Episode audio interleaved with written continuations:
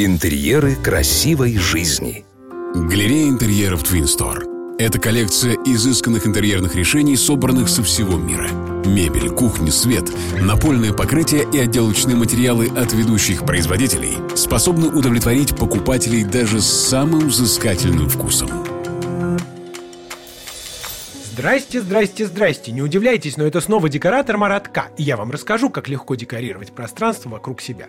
Изначально деревянные полы ничем не покрывали. Доски чистили, шлифовали с помощью песка или молотого кирпича. В Японии так до сих пор и делают. Но они и так странные на полу спят и машину водят наоборот. Потом дерево стали покрывать маслом. Не подсолнечным или оливковым, а льняным. Дело в том, что масла делятся на высыхающие и невысыхающие. Вот, например, часовое масло – это миндальное масло, оно вообще не высыхает.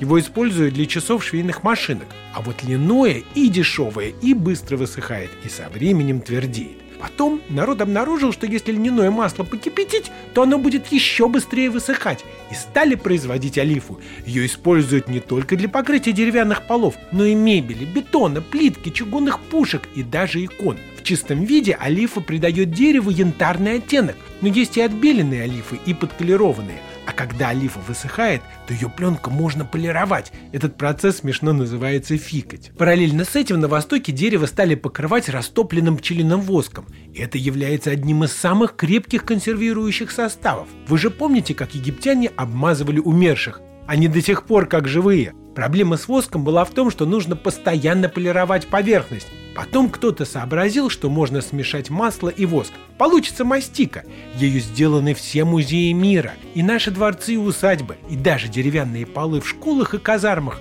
еще не так давно натирались масло-воском. Помните, в литературе описывалось наказание юнкерам и барышням полировать мастику на полах?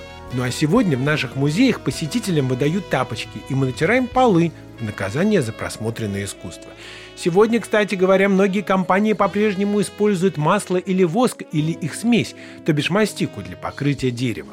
Потом Джота, это такой итальянский художник в 13 веке, украл у монголов рецепт масляной краски для живописи. И началась эпоха лаков. Но об этом я расскажу в следующий раз. Секретов гораздо больше. Но начните с простого. С вами был декоратор Маратка. И помните, интерьер, в котором вы живете, должен быть красивым. Смотрите свежие советы, актуальные решения и новинки мебельной промышленности от ведущих дизайнеров интерьера на YouTube-канале Twin Store. Партнер рубрики ООО ТМЦ.